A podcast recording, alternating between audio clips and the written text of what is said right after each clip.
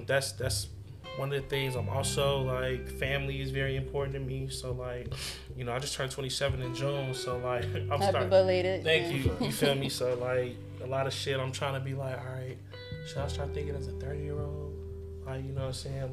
Like, Nah, that'd be like Damn, that. That'd like- be like that. should I go ahead and like try to see if I want to get married and like do all these things? But it's like, you know, I don't know. Like, you know what I'm saying? Like, I'm trying to see how this shit go. But I shouldn't be doing that because that is something that I believe in, right? Um, it's just about having that battle with myself, about just staying calm and staying down and staying patient, and also like being present.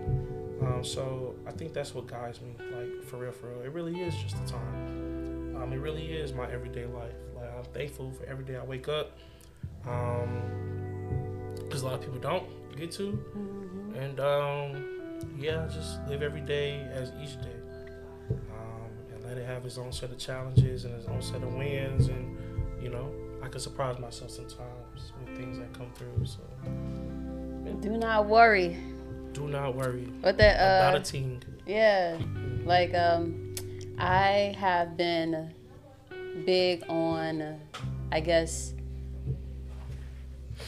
valuing how I spend my time or being more aware of that mm-hmm. and more so of what am I allowing to take up space in my mind, to mm. live rent free in my mind. Mm-hmm. Yeah, because